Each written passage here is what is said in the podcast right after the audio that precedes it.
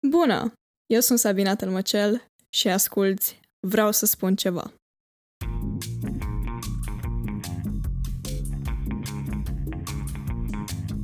Știu că mereu ai vrut să afli povestea din spatele grupului Roman Masiv. Te-am făcut curios, nu? Atunci, hai să-l ascultăm pe Tux cum ne dezvăluie secretele din culisele acestui grup. Mai multe detalii nu-ți dau, fiindcă nu vreau să stric surpriza. Bună, dragilor, și bine ați venit la un nou episod din Vreau să spun ceva. După cum v-am zis și în episoadele anterioare, sezonul 2 este foarte, foarte interesant și avem invitați speciali și de asta l-am adus lângă mine pe Tux, poate îl știți după, după numele ăsta, care astăzi ne va explica și ne va povesti toate chestiile legate de uh, mișcarea asta din orașul nostru, Roman Masiv. Bine ai venit, Tux! Bine te-am găsit și îți mulțumesc de invitație. Ce mi-ai făcut în perioada asta? Adică în pandemie? Uh, da. păi uh, am, uh, am profitat așa cumva de faptul că am lucrat foarte mult de acasă și am, uh, am redescoperit o plăcere mai veche, adică de a face muzică, nu neapărat de a pune muzică și am, am apucat din nou de chestia asta. Și am gătit foarte mult și am făcut puțin sport în casă și cam atât. Altceva n-am făcut. Și mă rog, am lucrat, am lucrat de acasă. Ok, și zici că ai lucrat. Hai să lămurim ce faci tu în viața de zi cu zi, fiindcă foarte mult se întreabă. De obicei te văd acolo sus la evenimente cum pui muzică și poate unii se gândesc că ăsta e jobul tău uh, de zi cu zi, dar am auzit că tu faci de fapt altceva. da, uh, băi, n-ar putea fi la jobul meu de zi cu zi, dar poate ajungem și la partea asta. Eu în, uh, în viața mea reală, de, la, de dimineață până seara, sunt publicitar, mai exact uh, sunt copywriter, lucrez într-o agenție de publicitate din București, aici unde și locuiesc, doar că na, odată cu perioada asta am mai venit și am să mai vin bă, mai des pe acasă. Foarte interesant și bănesc că îți place ceea ce faci, nu? Păi da, adică nici nu cred că aș putea să fac ceva ce nu-mi place cu adevărat. Adică strict de dragul banilor ori său. Dar cumva s-a lipit foarte bine partea asta de publicitate de mine, adică și muzica și publicitatea pentru mine ocupă cam același loc în uh, suflet și cap. uh, și cumva sunt norocos că, că fac ce-mi place. Și acum vreau să te întreb de muzică, că ai zis că este o pasiune foarte mare. Când a început această chestie pentru tine? Ha, uh, păi cred că sunt niște dovezi video care atestă faptul că la vârsta de un an, când mi s-a, când mi s-a tăiat moțul, nu știu dacă mai e acum uh, valabilă tradiția asta, dar uh, țin minte că atunci când împlinești un an, ți se taie moțul și ți se pune o tavă în față de pe care trebuie să alegi niște itemuri, whatever. Și eu prima dată de pe tava aia care era compusă dintr-o icoană, niște chei de la mașină, o seringă. Cumva știi să, să preconizeze ce o să faci tu în viață, dar eu de pe tava aia am ales prima dată o casetă audio. Asta o am pe... O am atestată, ți-am zis, video, e pe, cas- pe uh-huh. casetă VHS. Și cred că at- atunci au fost primele semne și tot atunci, cred că fix pe aceeași casetă sunt tot eu care nu puteam să stau în picioare, dar mă țineam cu mâinile de, de un raf și dansam. Așa că cred că la vârsta de un an. și după aceea, adică toată viața ta a însemnat muzică sau, să zicem, în perioada adolescenței ai redescoperit chestia asta? Toată viața am ascultat muzică, dar bănuiesc că undeva prin uh, liceu a fost cumva pasiunea mult mai aprinsă pentru că mă apucasem de cântat hip-hop și îmi făcusem o trupă de hip-hop cu niște prieteni din, uh, din Suceava. Am avut și niște concerte în Suceava, am deschis niște cântări la un moment dat pentru, pentru Grasul XXL și cred că mai era o trupă cu care mă lăudam. Dar nu mai țin minte. Știu că am deschis un concert al lui Grasul XXL pe la 16 ani am avut și un... A, și la primul meu concert mi-am, uh, m-a scuipat cineva din primul rând uh, din public. Țin minte și chestia asta. Dar atunci, atunci cântam și cumva chestia asta nu a trecut niciodată. Încă sunt pasionat de, de scris și de muzica hip-hop, dar pe la 17 ani, 16 ani, am început efectiv să, să învăț să pun muzică. Foarte tare și despre ce cântați voi acolo, adică despre ce subiecte? păi la 16 ani noi aveam impresia că e foarte, e foarte mișto în, în hip-hop să spui cât de grea e viața, dar noi nu aveam niciunul o viață grea, eram, eram cinci oameni, se numea trupa Desinențe Similare, ceea ce iarăși e, e, e mindfuck, pentru că n-aș, n-aș putea eu să pronunț... M-am gândit acum de vreo două ori înainte să spun cuv- cuvintele astea dacă mai pot să le zic. Uh, și când am, am avut o piesă se numea Trădări, deci pot să-ți imaginezi cât de grea era viața noastră, că eram trădați de prieteni, și o piesă Tentații, care iarăși tot așa, cu o conotație negativă, cu ești atras mm. în uh, uh, mreaja drogurilor și vezi, Doamne, ce se întâmplă. Dar noi eram toți oameni super ok, nu aveam nicio problemă. Dar așa era hip-hop-ul pe vremea aia. Trebuia să fie cu viață grea profund. Dar după aia să știi că mi-am, mi-am revenit puțin, adică um, la un moment dat n-am mai cântat cu băieții și am început să cânt singur, tot așa, pe la 16-17 ani și descoperisem foarte, uh, descoperisem încă de mic muzica funk, care era mult mai happy și jolly și așa uh-huh. și mi-a dat un vibe foarte pozitiv și a doua trupă s-a numit Funkimia și a vorbit doar despre lucruri frumoase, despre muzică, despre dans, despre iubire și cred că sunt și acum vreo două piese pe YouTube, dacă le căutați, Funkimia cu capa, m-au zis pe mine cântând la 16 ani. wow! Chiar o să caut și mie îmi place muzica funk foarte mult, fiindcă cânt la bas și basul în muzica funk e wow. E, da, Așa. e, basul mm-hmm. în general mi se pare că dă, dă corp melodiei. Mm-hmm. Da, fiindcă are o parte de percuție care ar fi de la tobe și o parte armonică care ar fi de la pian și le îmbină foarte, foarte tare. Foarte mișto. Știi? Că cânti mm-hmm. la bas, cu, bineînțeles, cu, cu scuzele de rigoare pentru cacofonie. Ai zis că pe la 16-17 ani ai început să pui muzică. Hai să, dacă, sigur, dacă vrei să ne povestești toată, toată călătoria voastră cu roman masiv.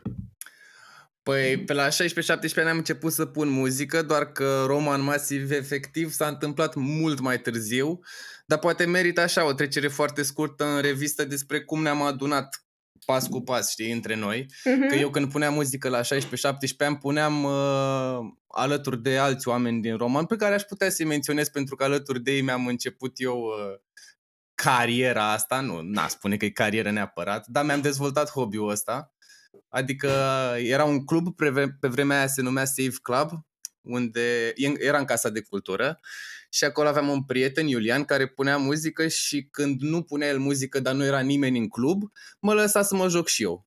Și așa am început, apoi am, am pus în Freedom cu, tot cu Iulian, uh, Freedom, alt club care a dispărut din roman, uh, cu Iulian și cu DJ Kesper și cu Omar și după toată aventura asta am ajuns la facultate, m-am reîmprietenit cu Mircea pe care îl știam, iată, ajungem și în numele mai uh-huh. cunoscute din, din Roman Masiv. M-am reîmprietenit cu Mircea pe care îl știam uh, încă de când eram mic, că am fost vecin toată viața, doar că nu am avut o relație foarte strânsă de prietenie. Nici nu eram certat sau ceva, dar nu prea ne știam. Și cu Mircea am, uh, am stat uh, în cameră la cămin și am început noi să facem petrecerile Drumstep în Euforia Club, care, iată, mai există. și ă, da, erau niște petreceri ă, dubstep, ă, Mircea punea rock în închidere, am făcut 10 petreceri acolo, dar între timp m-am cunoscut cu Dragoș, a.k.a. Cuscru, cu Spaz, a.k.a. Robert și cu uh, George Leonte care cântă în continuare la chitară electrică. Și probabil că nu doar la asta.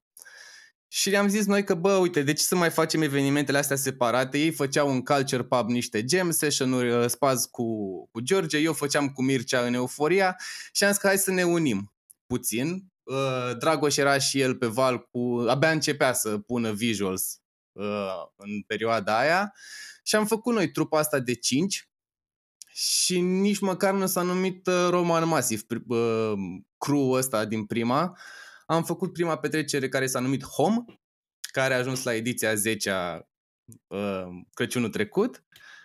Și așa a pornit Roman Masiv, cu noi 5 la drum. Între timp, um, Spaz nu a mai cântat cu, uh, cu George și noi l-am cooptat în crew pe Anin în urma unui, uh, unui concurs dintre ăsta de DJ și am ajuns la forma finală de 5 oameni care suntem și acum, adică eu, Mircea, Spaz, um, Anin și Dragoș, dar uh, îmi place să spun și faptul că mai avem încă un om în cru care e cumva omul din umbră și anume Octav, uh, care e acest uh, al șaselea membru al crew-ului care se ocupă mai degrabă de partea organizatorică. Foarte, foarte interesant. Și deci să înțeleg că tu și cu Mircea ați început chestia asta și ați cooptat și pe ceilalți. Adică voi ați zis, hai băi să facem asta. Bă, nu vreau să nu-i acord credit lui Mircea. Mai, cumva eu am văzut că există potențial într-o chestie mai mare și am unit pe toți la un loc și am făcut chestia asta. Adică, ă, din punctul ăla încolo, tot ce a ținut de partea de organizare, de tehnic, de uh, promovare, inclusiv uh, afișe, social media, whatever, de, de toată chestia asta m- m-am ocupat eu și încă mă ocup. Iar uh, băieții s-au concentrat foarte mult, se concentrează în continuare pe partea artistică și îmi place, îmi place că se întâmplă așa pentru că nu aș vrea să le iau din timpul lor uh, un, când ei și-ar putea dezvolta cumva actul artistic și să-i bag în partea asta de organizare. Foarte, foarte drăguț din partea ta. un gentleman.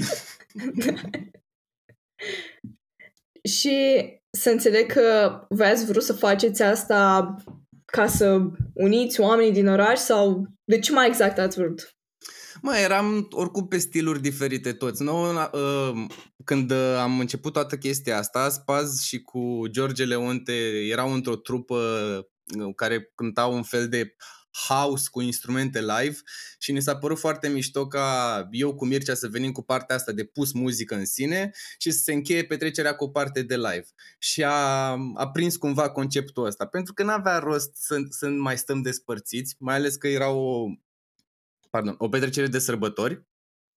Și am zis că, bă, dacă tot ne adunăm toți acasă și e și uh, atmosfera asta de get together și așa, hai să o facem măcar împreună și să adunăm și găștile noastre. Pentru că noi aveam un public, ei aveau un public și a fost nice când s-au adunat cu toții la oaltă.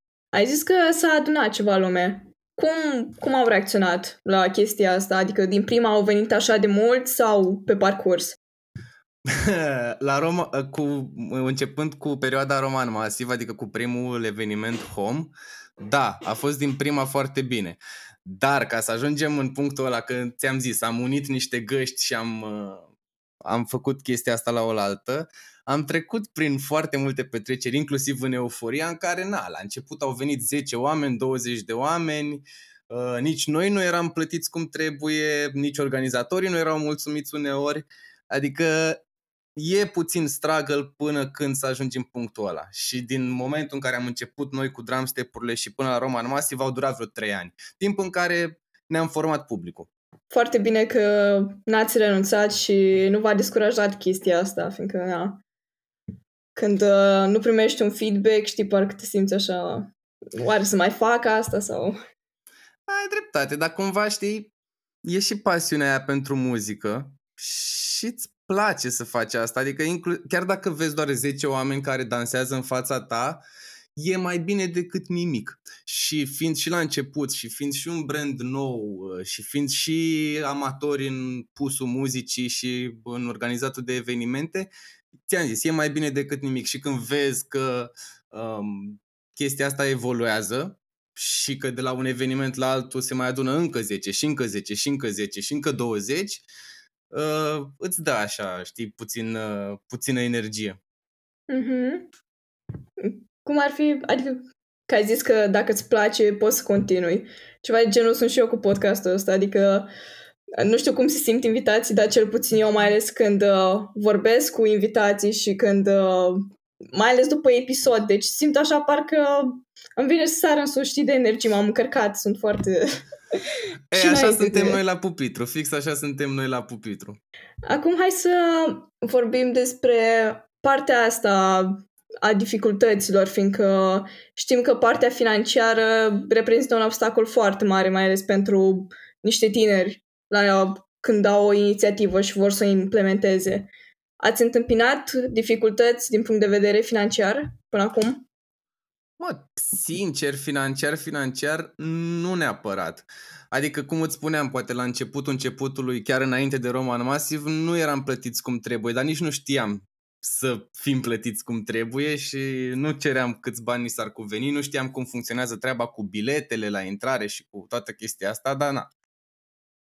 Am trăit și am învățat și da, s-au mai întâmplat așa semi-dificultăți, adică na, am avut, am avut petreceri unde am avut invitați dar nu au venit atât de mulți oameni pe cât ne-am fi așteptat și a trebuit să dăm din buzunar, să dau din buzunarul propriu, dar nici măcar acolo nu a fost o chestie atât de, de gravă. Adică nu, nu cred că am avut vreodată probleme cu banii. Chiar din punctul ăsta de vedere, în ultima perioadă, adică în perioada Roman Masiv, totul a mers brici. A fost destul de greu să vă procurați un echipament pentru a face chestia asta? Păi sunt cam, când vine vorba de echipament, sunt cumva două variabile și anume e echipamentul pe care îl închiriem. Avem niște oameni foarte mișto, cărora chiar am să le dau un shout-out. Uh, Saba AV sunt niște oameni super, super, super tari care ne ajută atât cu sonorizarea cât și cu echipamentul efectiv de pus muzică, luminile și tot așa. Iar pe lângă echipamentul ăsta pe care îl închiriem la fiecare petrecere avem și noi um, echipamentul propriu, dar ăsta nu e cine știe ce comparativ cu restul. Adică eu am o consolă, Spaz are o consolă și multe alte device-uri, dar nu le aduce pe toate la petrecere și ne descurcăm cu ele. Iar când nu vrem să punem muzică de pe sculele noastre, ți-am zis, închiriem. Mi-ai zis că te simți foarte bine când ești acolo pe scenă și pui muzică. Vrei să îmi descrii mai mult senzația aia când vezi, mai ales acum când vezi o grămadă de oameni care dansează în fața ta? Băi, îți dă energie și, și te pune puțin în alt spațiu uh, toată, toată chestia asta. Adică, nu știu, eu când sunt acolo, nu prea mă gândesc la mine, la ce fac efectiv, mă las purtat de val. Și bine, bineînțeles am și o bere lângă mine pentru că e, e ok să te hidratezi în timp ce pui muzică. pentru... Eu și dansez foarte mult la pupitru, eu sar foarte mult, ies de acolo și stor cu un tricou uh, de pe mine, dar ți-am zis, mă duc puțin în altă zonă și rămân în zona aia până când cobor, după aia am un moment dintre la de... Uh, bă, ce s-a întâmplat, cum a fost, uh, foarte mișto, trebuie să-mi revin vreo jumătate de oră și apoi mă întorc și văd pe restul cum pun muzică. Uh, am și o întâmplare funny legată de chestia asta pe care am mai povestit-o, cred că pe Instagram odată. Am fost atât de fascinat de ce se întâmplă în timpul setului meu, încât m-am dus rapid la baie, m-am întors foarte rapid și am dat cu genunchiul de scenă în timp ce urcam Uh, am și acum o cicatrice, am, am, am sângerat toată noaptea din acea... Mi s-a făcut practic o gaură de oh. sub genunchi. Am sângerat toată noaptea și nu am știut, habar nu aveam, nu m-a durut absolut deloc. Abia a doua zi am văzut că, că e nasol. Dar nu, în momentul ăla nu am simțit absolut nimic. okay ca să vedeți cât de bine poți să te simți când uh, primești energia celorlalți, încât nici nu-ți dai seama dacă ești obosit, dacă te-ai rănit sau alte chestii. Exact. Păi oricum am auzit tot felul de povești cu actori și artiști care au pățit chestii în timpul actului și, și efectiv nu au simțit nimic până când au ieșit de pe scenă și au dat seama că li s-a întâmplat ceva.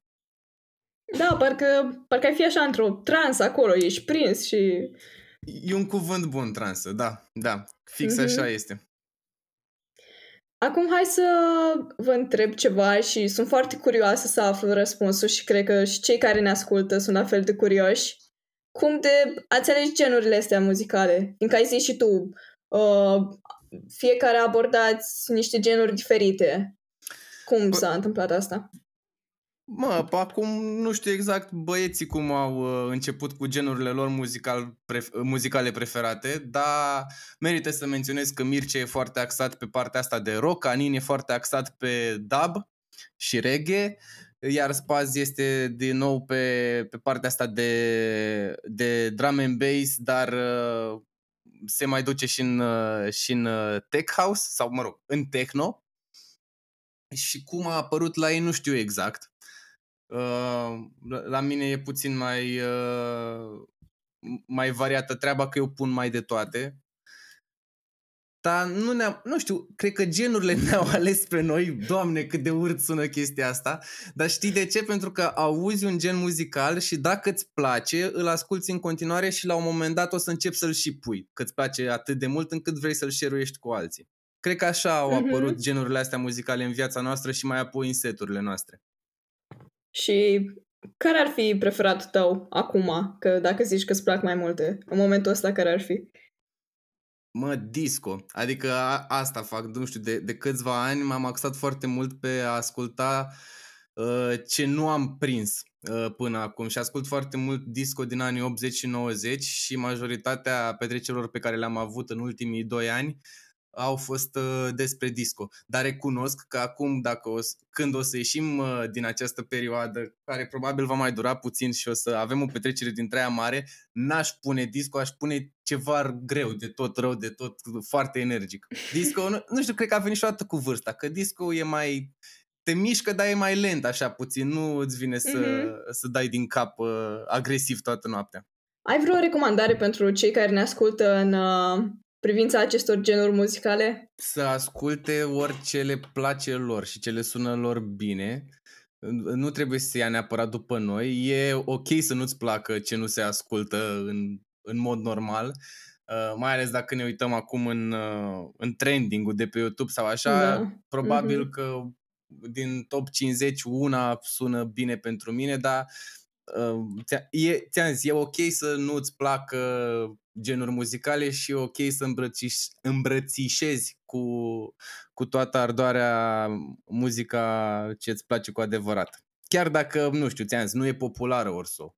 Poate ți-a sunat bine un uh, mixtape al unui uh, trib uh, underground din uh, Ghana. I don't know. Dar dacă ție ți-a sunat bine chestia aia, ascultă chestia aia și dacă ești, uh, dă share chestia alea pentru că e mișto să împarți muzica și dacă ești DJ, pune-o. Mai, mai rupe filmul puțin, mai e, e mișto să faci chestia asta. Un sfat foarte, foarte drăguț din partea ta și voiam să... Ca acum recent am descoperit un canal de YouTube un om care efectiv adună muzică din toată lumea și din anumite perioade, o turcească, din țări foarte necunoscute și îi, da, e un DJ, se numește My Analog Journal E foarte tare, deci efectiv descoperi culturi, descoperi o grămadă de chestii, vă recomand.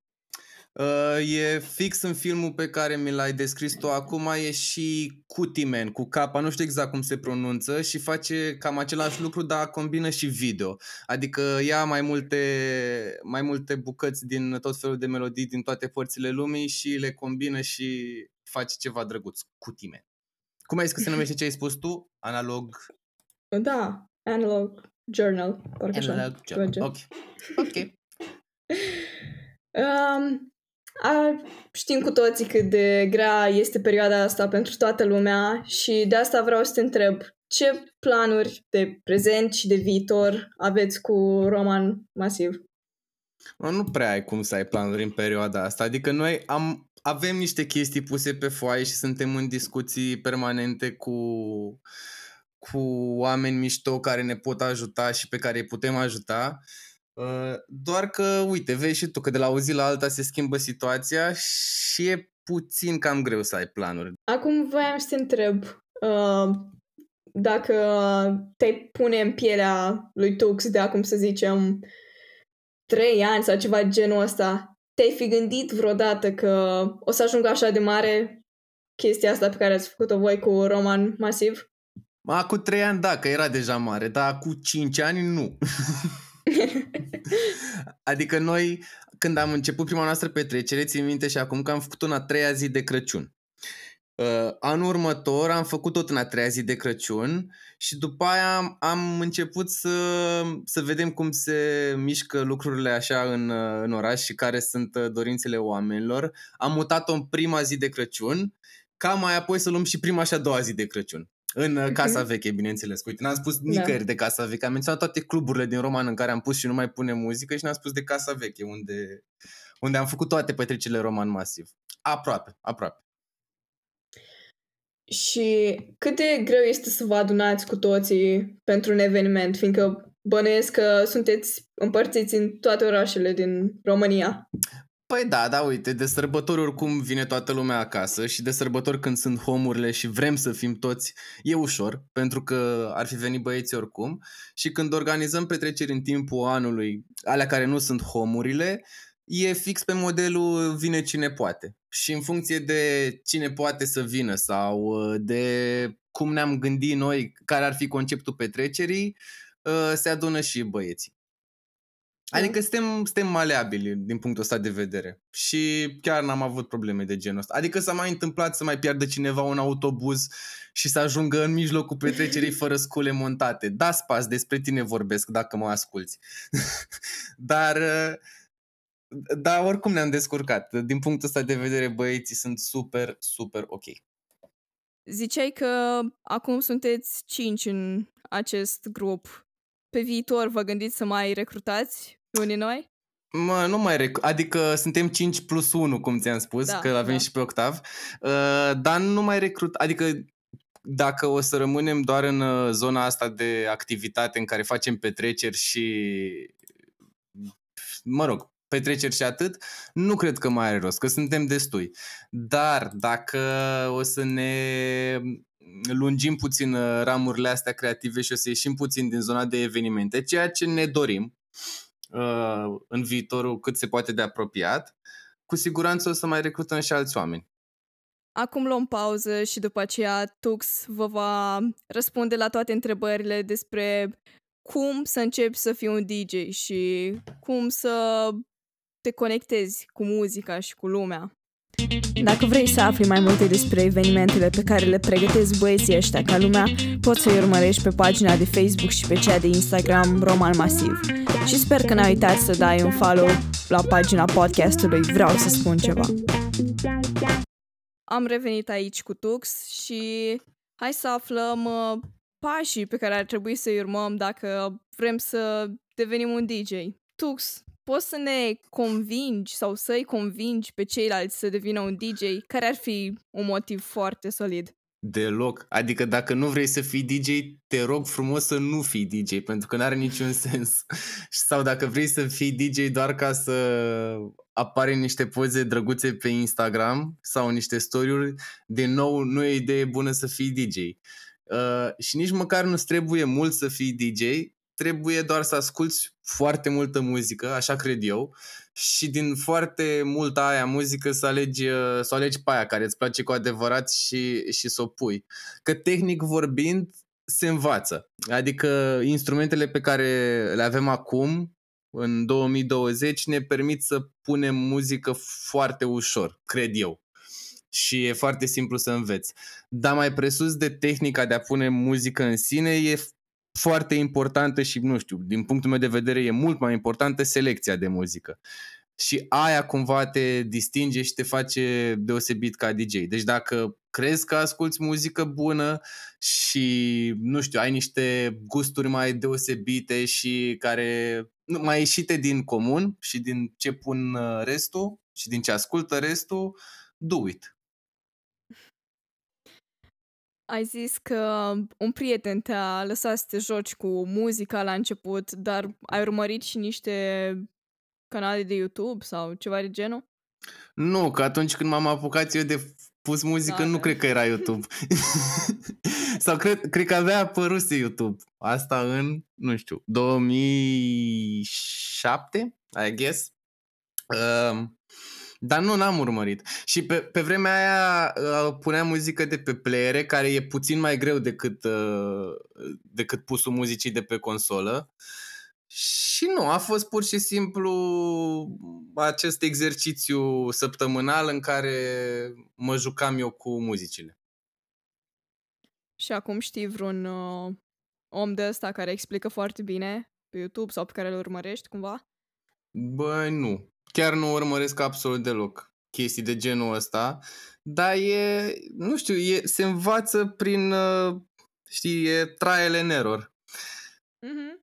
Deschide programul ăla de mixat, ia-ți o consolă dacă vrei, dacă nu poți să mixezi și din mouse la tine acasă. Pe scenă e puțin cam ciudat să mixezi din mouse, recunosc că am făcut-o și eu la începuturi, dar nu e neapărat o senzație deosebită. Și te prinzi singur ce fac butoanele alea, uh, îți formezi puțin uh, urechea asta muzicală, să simți ritmul, să intri cu piesa când trebuie și tot așa. Dar ți-am zis, mai presus de tehnica asta pe care o prins prin exercițiu, e foarte important să ai tu o librărie muzicală mișto. Cât de mult te costă să faci asta? Că ai zis că nu-ți trebuie neapărat un controller. Păi, ți-am zis, poate, poate porni de la nimic, adică îți trebuie o mm. conexiune bună la internet, uh, o librărie de muzică pe care poți să o cumperi sau să o pui direct de pe Spotify pentru că sunt, uh, sunt softuri uh, de pus muzică în care îți poți cumva importa muzica direct din uh, serviciile de streaming legal și un mouse. Dar dacă vrei să treci la nivelul următor așa, ăla ar fi să-ți cumperi o consolă care, nu știu, poate să coste una bună, eu zic că începe de la 1000 de lei în sus.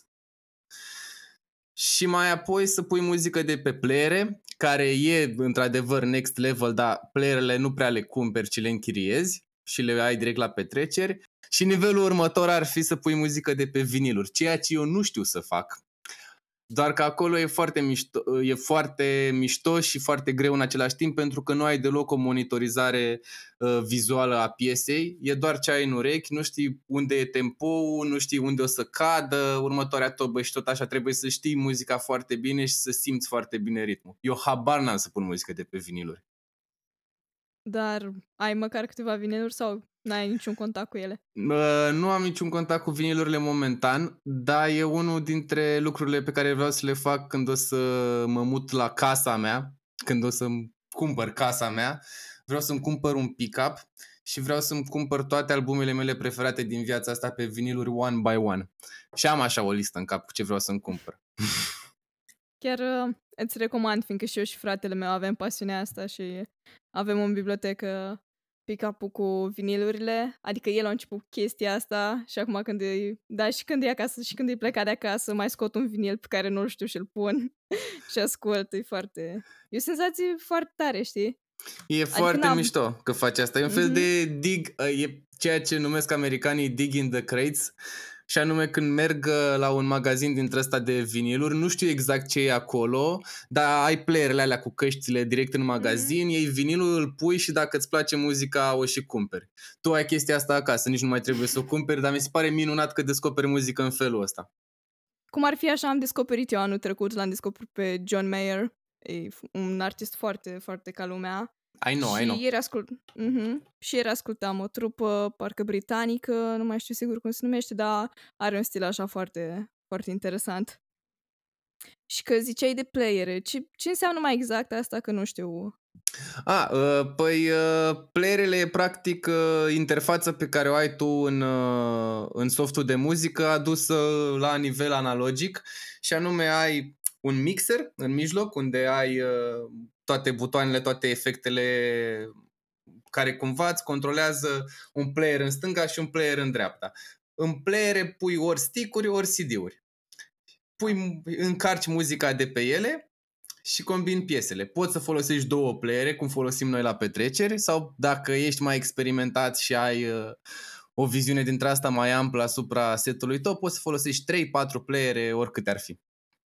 Și la player îți mai trebuie și un laptop lângă sau doar... Nu, nu, nu, nu, nu. Asta ah. e foarte mișto la playere. Playerele cumva îți garantează că nu o să-ți pice petrecerea.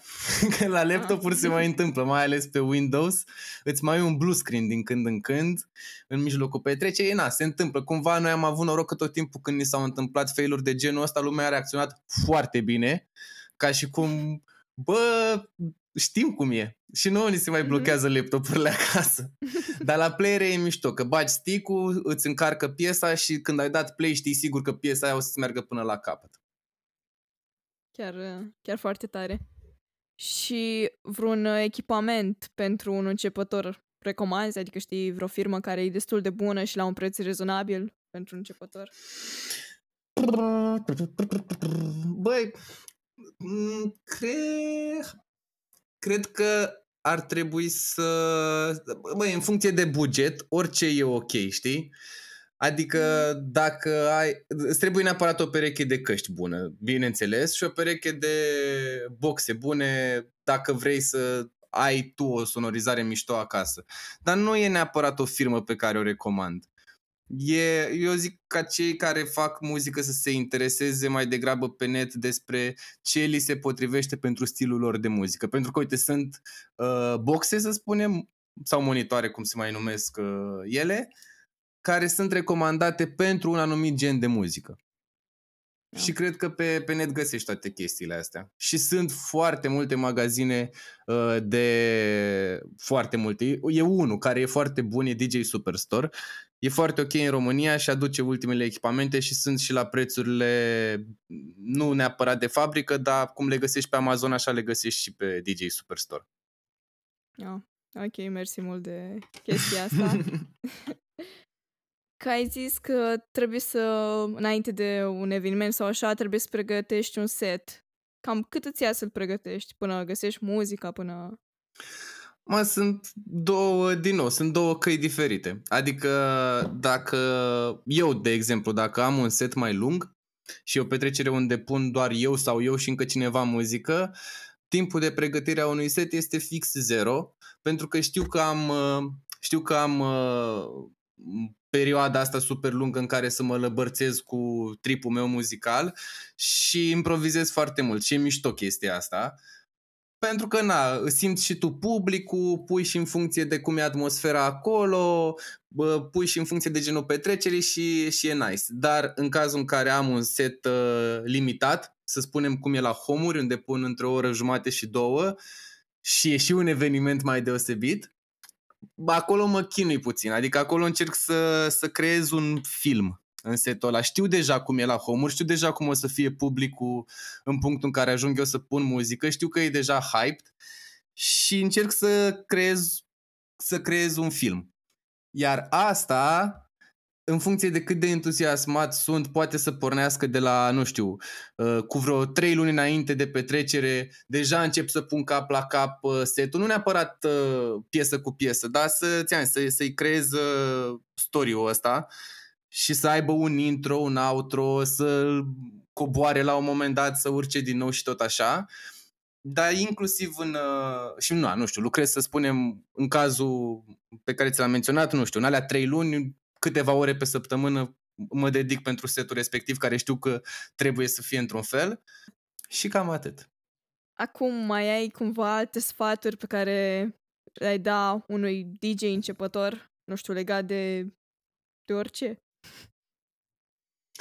Uh, băi, din nou, mă, știu că mă repet, dar mi se pare foarte important să caute și să asculte multă muzică, să-și lărgească cumva orizonturile astea muzicale, să descopere noi sunete și să vadă ce se potrivește cu muzica pe care o are deja pregătită, să spunem. Că e foarte mișto.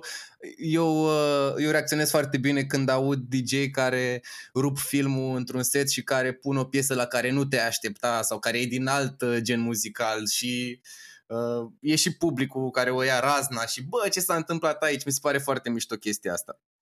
Ideea este să asculte multă muzică și să caute multă muzică și să-și asume uh, muzica pe care o pune. Că bă, e muzica mea preferată sau e muzica pe care vreau eu să o pun, asta e. Că nu vă place vouă sau că nu e universal acceptată, asta e altă problemă. Dar asta îmi place mie și asta vreau să pun.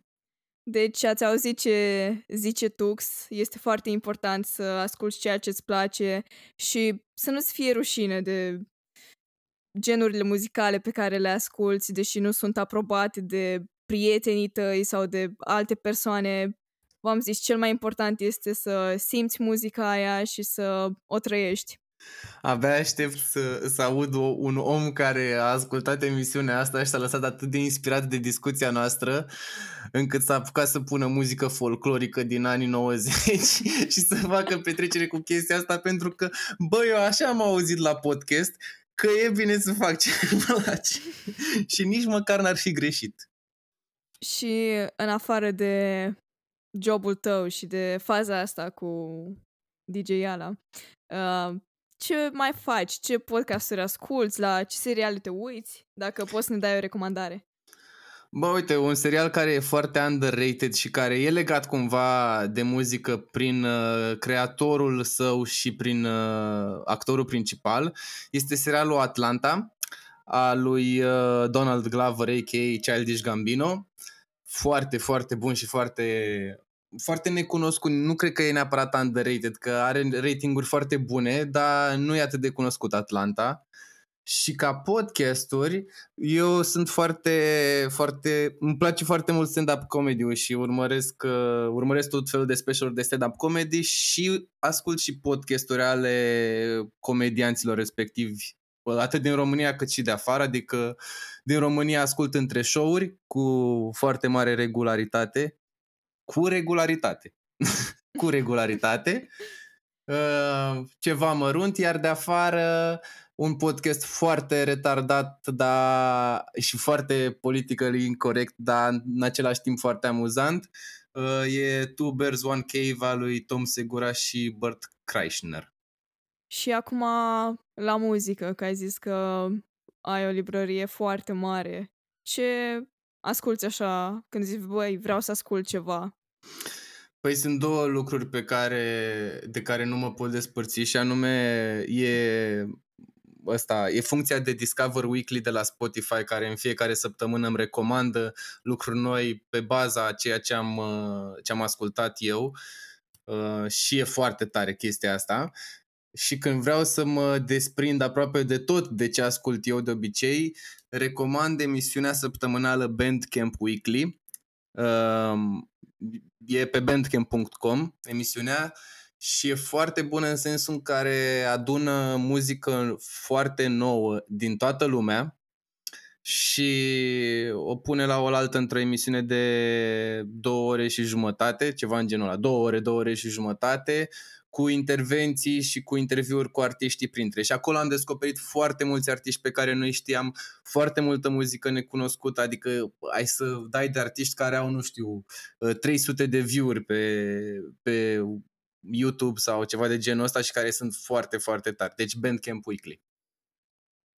Chiar, chiar o să mă uit pe asta, fiindcă îmi place să descoper artiști noi și sper că o să vă uitați și voi să vă mai uh, diversificați genurile sau piesele, știi, să... Și eu intru uneori într-un cerc de la în care ascult aceleași melodii așa, știi, adică, băi, am chef de melodia, dar am, parcă am mai ascultat-o, nu știu cât.